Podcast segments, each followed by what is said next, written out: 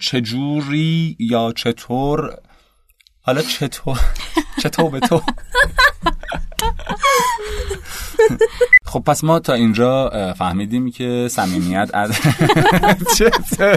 درسته. خب ما تا اینجا پس آقا تو خیلی طبیعی پیش میری که. خب. خب پس ما تا اینجا ای بابا. خب بریم واقعا بریم.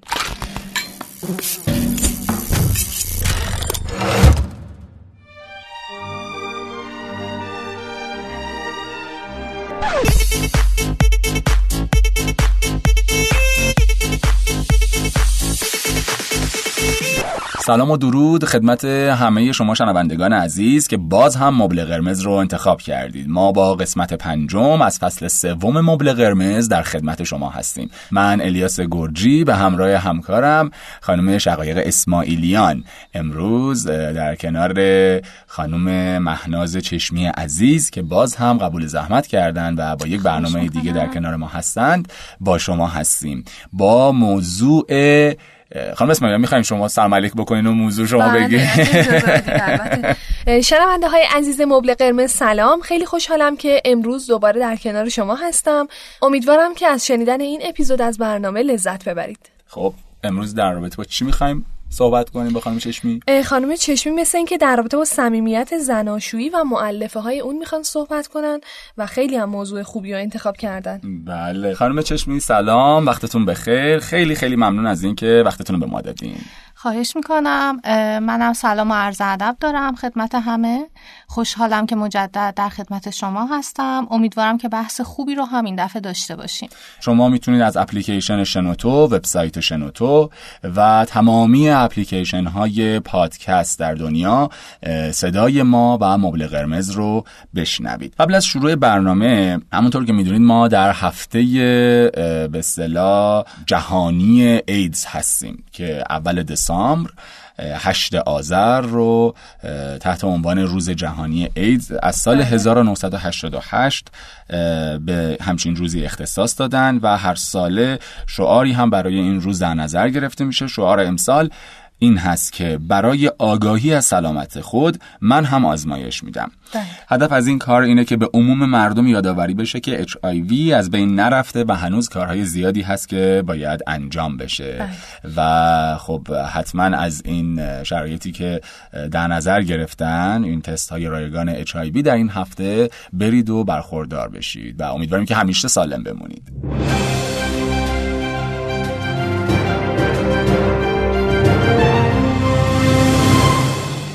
صمیمیت زناشویی و معلفه های آن. خب خانم چشمی اگه امکانش هست یه مقدار راجع به صمیمیت و کلا این واژه و معنای اون برامون توضیح بدید. چون صمیمیت ما زیاد میشنویم بله، توی روابط تو دوستی ها حالا توی روابط زناشویی که جای خود داره. اصلا صمیمی بودن یعنی چی؟ بله. امروز همونطور که خدمتون عرض کردم می‌خوام راجع به صمیمیت زناشویی و معلفه های اون صحبت بکنم. اما در ابتدا بهتره که من یک تعریفی از صمیمیت داشته باشم و بگم که چطور این صمیمیت ایجاد میشه توی روابط. صمیمیت رو می‌تونم به عنوان یک رابطه فردی نزدیک و اغلب عاطفی یا خصوصی عاشقانه با یک فرد دیگه تعریف کنم که این رابطه فردی نزدیک و آشنا مبتنی بر شناخت دقیق یا درک عمیقی که من از طرف مقابلم دارم و می‌تونم افکار و احساساتم رو فعالانه توی اون رابطه بیان بکنم. اگر بخوام صمیمیت رو خلاصه تعریف کنم صمیمیت یک فرایند تعاملیه که از چند معلفه مربوط به هم تشکیل شده و هسته اصلی این فرایند شناخت، درک و پذیرش طرف مقابل، همدلی با احساسات اون و قدرشناسی از دیدگاه اون نسبت به جهانه. برای اکثر افراد ظرفیت ایجاد رابطه صمیمی توی سن 6 یا 7 سالگی آغاز میشه. چرا که قبل از این سن کودکان توی حوزه های شناختی و شخصیتی اونقدر رشد نداشتن که بتونن رابطه صمیمی رو ایجاد بکنن در خودشون در واقع رشد لازم در حوزه شناختی و شخصیتی پیش نیاز آغاز فرایندهای صمیمیته. حتی می‌تونم بگم که عواست و اواخر کودکی که در بازه سنی 6 تا 12 سالگی واقع میشه دوران حساسیه برای شکلگیری صمیمیت که فرد رو برای زندگی بعدیش آماده می‌کنه. اگر یک نگاه ژرفتر و عمیقتر بخوام داشته باشم به صمیمیت می‌تونم بگم صمیمیت یک فرایند پویا و تعاملی که مبتنی بر احترام و اعتماده. یعنی اگر همسران بخوان عمیقترین افکار و احساسات خودشون رو برای طرف مقابل بازگو بکنن حتما باید احساس ایمنی و امنیت بکنن. در واقع از قضاوت، از ارزیابی و از تمسخر طرف مقابل حراسی نداشته باشن. توی این فرایند همسران حتما باید اطمینان پیدا بکنن که طرف مقابل اون چی که اونها افشا می‌کنن خوب می‌فهمه. همینطور باید خیالشون راحت باشه که طرف مقابل هم همینقدر خودافشایی داشته باشه و در چنین فضایی که صمیمیت شروع می‌کنه به بالیدن.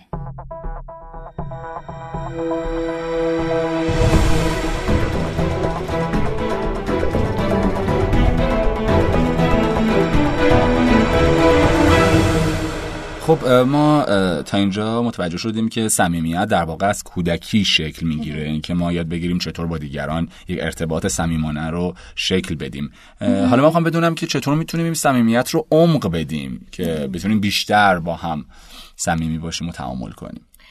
بله. عمق صمیمیتی که افراد توی رابطه خودشون ایجاد می‌کنن خیلی زیاد بستگی داره به توانایی اونها. برای اینکه بتونن یک ارتباط دقیق مؤثر و روشن با احساسات، نیازها، خواسته ها و تمایلات خودشون داشته باشن. در واقع برای ایجاد یا افزایش صمیمیت توی هر رابطه ای در وهله اول من باید یک ارتباط کارآمد رو یاد بگیرم. خیلی از همسرانی که به مراکز درمانی مراجعه می‌کنن مشکل صمیمیت رو عنوان می‌کنن به عنوان یکی از مشکلهای عمده.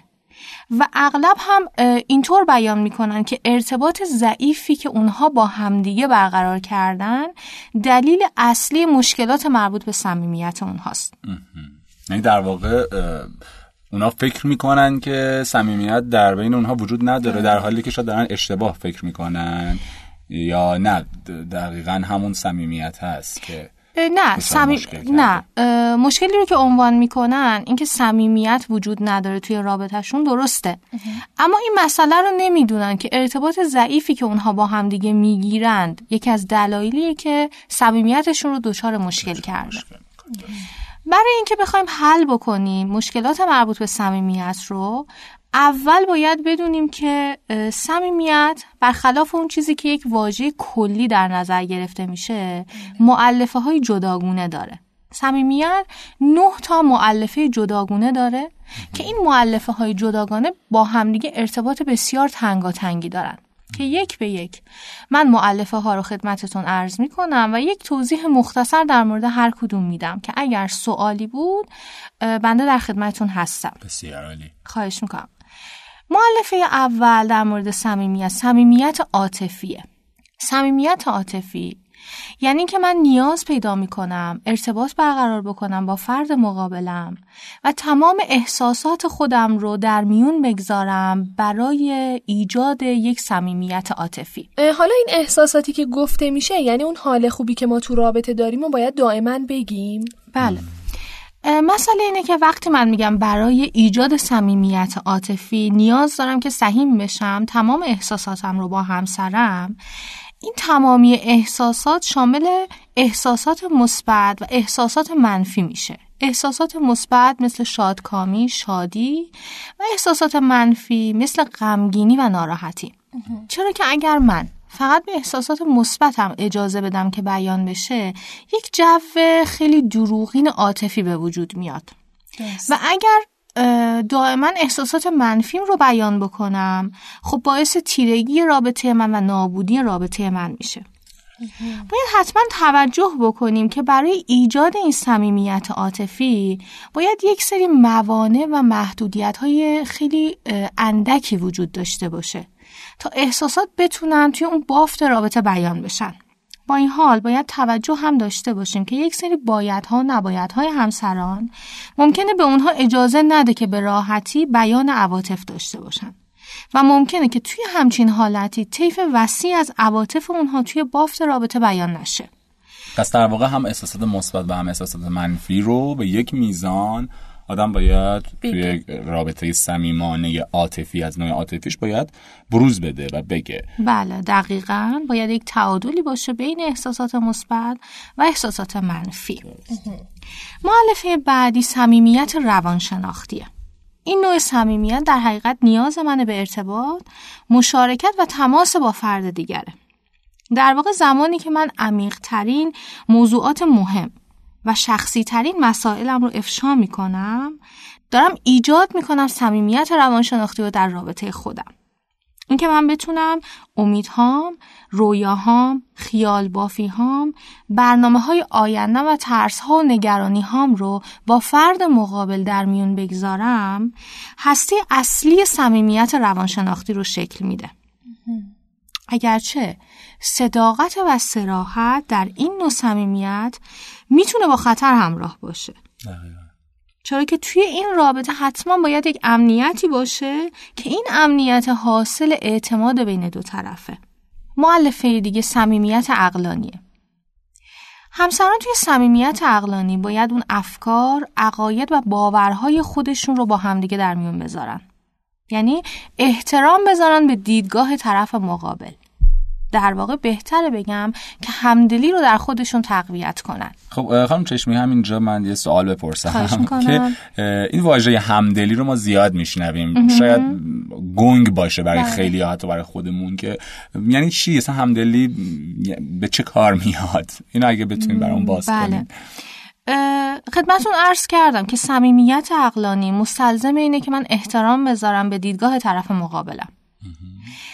و همدلی رو در خودم پرورش بدم. یعنی من بتونم جهان رو از زاویه چشم همسر خودم ببینم و در عین حال این بینش رو داشته باشم که خودم رو هم از چشمانداز همسرم بتونم نظاره بکنم.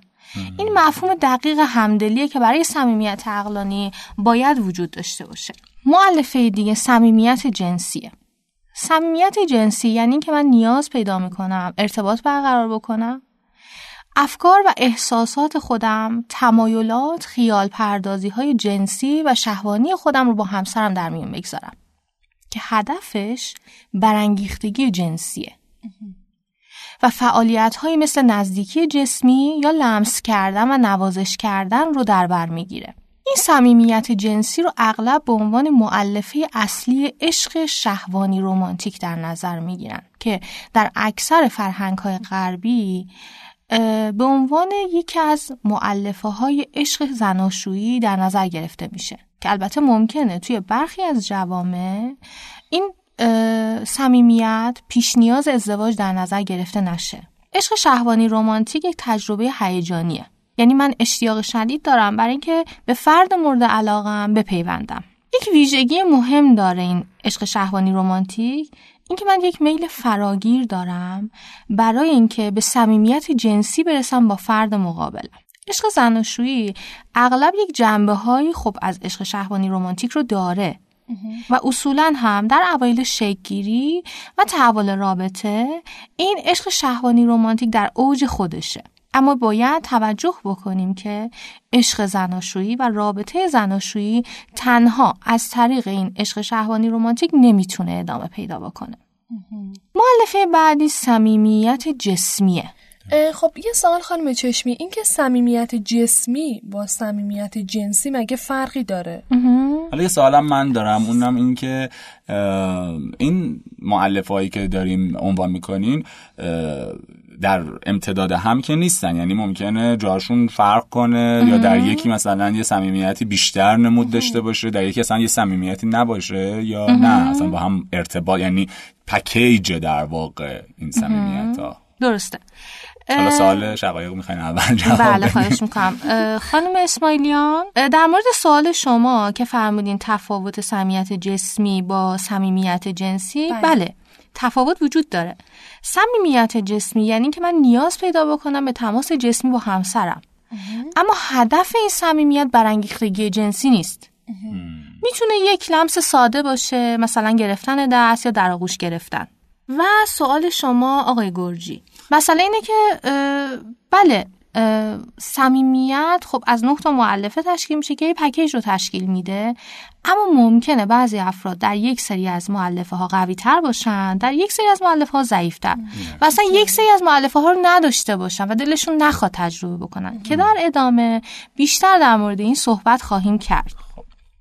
معلفه بعدی صمیمیت معنویه. این نوع صمیمیت برای خود من خیلی جالب بود چون فکر نمی کردم اصلا در حوزه صمیمیت قرار بگیره مسائل معنوی. صمیمیت معنوی یعنی اینکه فرد اون افکار احساسات تجربه های خودش رو در مورد مذهب در مورد قلمروهای معنویش در مورد رابطه با خدا و جایگاه خودش در جهان هستی بتونه با همسرش در میون بگذاره. مثلا رعایت آداب و اعمال مشترک یک سری فعالیت های مذهبی یا شرکت توی مراسم یا اعیاد مذهبی به همراه همسر می‌تونه بخشی از صمیمیت معنوی فرد باشه و اصلا بخشی از صمیمیت معنوی رابطه باشه.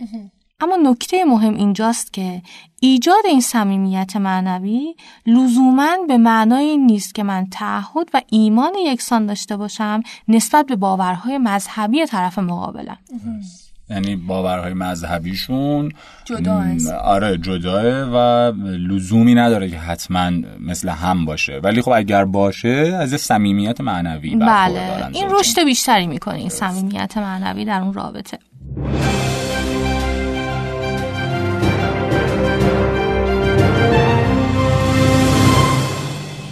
معلفه بعدی صمیمیت زیبایی شناختیه. یعنی من نیاز پیدا می‌کنم به اینکه احساسات و افکارم رو در مورد چیزهایی رو که من اونها رو به خاطر زیباییشون دوست دارم با فرد مقابل در میون بذارم. مثل موسیقی مثل شعر مثل نقاشی. و کلا می‌تونم بگم تمام فعالیت های هنری رو می‌تونم به عنوان موضوعات صمیمیت زیبایی شناختی در نظر بگیرم. جالبه. و صمیمیت بعدی صمیمیت اجتماعی و تفریحیه مثل فعالیت ها و تجربه های لذت بخش مثل مثلا ورزش کردن با هم دیگه مثل بازی کردن گفتن تجربه های روزانه می‌تونه جزو معلفه های صمیمیت اجتماعی و تفریحی باشه. و معلفه آخر در این پکیج صمیمیت به قول آقای گرجی صمیمیت زمانیه. یعنی که هر کدوم از زوجین روزانه چقدر دوست دارن؟ تو اون فعالیت های صمیمانه برای همسر خودشون وقت صرف بکنن. آقای گرجی سوالی که شما فرمودین تا حدی اینجا پاسخ داده میشه. اینکه همسران از نظر مدت زمانی که برای ایجاد صمیمیت با همدیگه صرف می‌کنن و همینطور نوع فعالیت هایی که در نظر می‌گیرند به عنوان فعالیت صمیمانه تفاوت های فردی زیادی با همدیگه دارن. مثلا ممکنه بعضی از افراد برای تبادل صمیمیت 15 تا 20 دقیقه رو در نظر بگیرن. در حالی که بعضی دیگر از افراد ممکنه دو تا سه ساعت در روز رو حتی برای ایجاد صمیمیت کافی ندونن. حالا از بین این معلف هایی که گفتیم توقعی ایجاد می‌کنه بین زوجین مثلا یه خانومی باشه که بگه مثلا تو همین مورد آخر تو چرا بر من وقت کم می‌ذاری؟ چرا مثلا بیشتر از دو سه ساعت برام وقت نمی‌ذاری؟ یا حالا توی موارد دیگه معلف های دیگه آیا میشه به صورت کلی گفت که این معلفه ها اجبارا باید برای وجودی صمیمیت وجود داشته باشه یا خیر؟ بله. برای اینکه بدونیم چقدر از نیازهای صمیمیت همسران به قدر کافی برطرف شده باید حتما به دو تا عامل توجه بکنم. یکی اینکه شدت کلی نیاز به صمیمیت در زن و مرد چقدره؟ و تفاوت تو شدت معلفه های نیاز به صمیمیت چطوره؟ یه توضیح مختصری میدم برای اینکه ذهن آماده بشه. اول در مورد شدت کلی نیاز به صمیمیت توی زن و مرد بگم. اینکه زمانی که فرد به بزرگسالی می‌رسه اون شدت نیاز به صمیمیت توی همه حوزا به یه سطح ثابتی می‌رسه. در واقع شدت کلیه. نیاز فرد به صمیمیت. توی سیر زندگی بزرگسالیش خیلی تغییر چندانی نداره. و تفاوت بین همسران توی نیاز به صمیمیت. بعد از اینکه به یک سطح ثابتی می‌رسن به احتمال زیاد توی مراحل بعدی زندگی تغییر عمده ای نخواهد داشت. پس مسئله کجاست؟ مسئله اینجاست که من باید بیام و توجه بکنم به تفاوت در شدت معلفه های نیاز به صمیمیت. مثلا اینکه خیلی از همسرانی که نیاز اونها به صمیمیت یکسانه با این حال ممکنه از اون نوع عمق و فراوانی صمیمیتی که توی رابطهشون تجربه می‌کنن ناراضی باشن و نیازهاشون احساس بکنن ارضا نشده. بله. این حالت وقتی اتفاق میفته بین همسران که در یک یا چند معلفه یا بهتر بگم در شدت نیاز یک یا چند معلفه صمیمیت با همدیگه تفاوت جدی دارن. اما من دیدم که خیلی وقتا با اینکه زنها و مردها حوزه صمیمیتشون متفاوت تره اما باز هم احساس رضایت دارن. این چطور توجیه میشه؟ بله. تجارب بالینی نشون میدن که زن و مرد با اینکه در یک حوزه از صمیمیت ممکنه تفاوت داشته باشن اما باز هم تبادلات صمیمی برای اونها رضایت بخش بوده. ممکنه چند تا دلیل داشته باشه. مسئله اول که باید به نظر من خیلی بهش توجه بشه اینه که اگر اون نیاز یا نیازهای مورد نظر فرد که از طرف همسرش ارضا نمیشه به عنوان هسته اصلی شخصیت اون در نظر گرفته نشه احتمال نارضایتی کمتری توی رابطه است. در واقع زمانی که اون نیاز من و اون معلفه صمیمیت من به عنوان پایه و اساس شخصیت من باشه ارضا نشه من نارضایتی بیشتری توی رابطم خواهم داشت. مسئله بعدی اینه که ممکنه تفاوت‌های موجود اونقدر زیاد نباشن که باعث درد سر بشن. چرا که همونطور که گفتم این نیاز رو هسته اصلی رضایتمندی ارتباطی در نظر نمی‌گیرن. این حالت زمانی پیش میاد که یکی از طرفین بتونن اون نیاز مورد نظر خودشون رو اون معلفه صمیمیت خودشون رو از طریق فرد یا ارتباط دیگر ارضا بکنن. مثلا فرد نیاز به صمیمیت اجتماعی و تفریحی داره و می‌تونه این رو با دوستان و یا اقوامش پر بکنه. اما باید توجه داشته باشیم که این ارتباطی که فرد با دیگری می‌گیره برای ارزای نیاز صمیمیتش می‌تونه یک تهدید باشه برای انسجام روابط همسران. بله. و مسئله آخر اینه که ما آرزو می‌کنیم و امیدواریم که اغلب مردم منطقی باشن و انتظار نداشته باشن که همسرشون بتونه تمام نیازهای صمیمی اونها رو برآورده بکنه. اما مسئله که باید توجه داشت اینه که همسران باید نیازهای اصلی خودشون رو در معلف های صمیمیت بشناسن با همسرشون در میون بگذارن و این انتظار رو داشته باشن که در همین حدی که خودشون تعیین کردن و در حدی که همسرشون توان داره این نیازهای صمیمیت ارضا بشه. خب ممنون. خیلی عالی بود. خیلی خوب بود. آره اینکه ما فهمیدیم که اصلا صمیمیت چی هست و چه انتظاراتی باید داشته باشیم. آره چه انتظاراتی باید داشته باشیم که بدونیم صمیمیت چیه و توقع بیجا نداشته باشیم حداقل. چیز دیگه ای نمونده خانم چشمی که بخواین کامل کنین؟ اولا من از شما تشکر می‌کنم بابت این فرصتی که در اختیار من گذاشتین. امیدوارم مطالب مطالب خوبی باشه کاربردی باشه. نکته آخر رو می‌تونم اینطور بگم و اینطور جمع بکنم که بهترین راهی که من از نیازهای صمیمی همسرم می‌تونم مطلع بشم پرسیدن واضح شفاف و مشخص از همسرم هستش. بسیار خوب. باز برمیگردیم به اینکه با هم حرف بزنیم. بله. لطفا. آره. ارتباط. ارتباط داشته باشیم با هم حرف بزنین.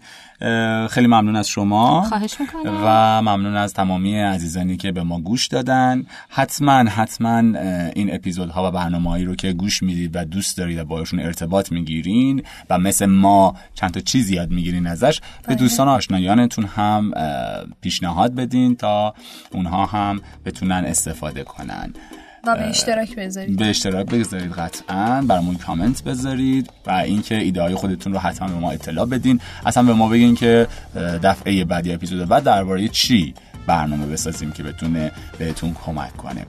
بله. شما مبل قرمز رو از طریق پلتفرم صوتی شنوتو وبسایت و اپلیکیشن شنوتو می‌تونید بشنوید و از طریق تمام اپلیکیشن های پادکست در دنیا مثل آیتونز مثل خود اپلیکیشن پادکست آیفون مثل کست باکس و خیلی های دیگه. می‌تونید بشنوید برامون کامنت بذارید و ما رو خوشحال کنید. مرسی از اینکه با مبل قرمز همراه هستین.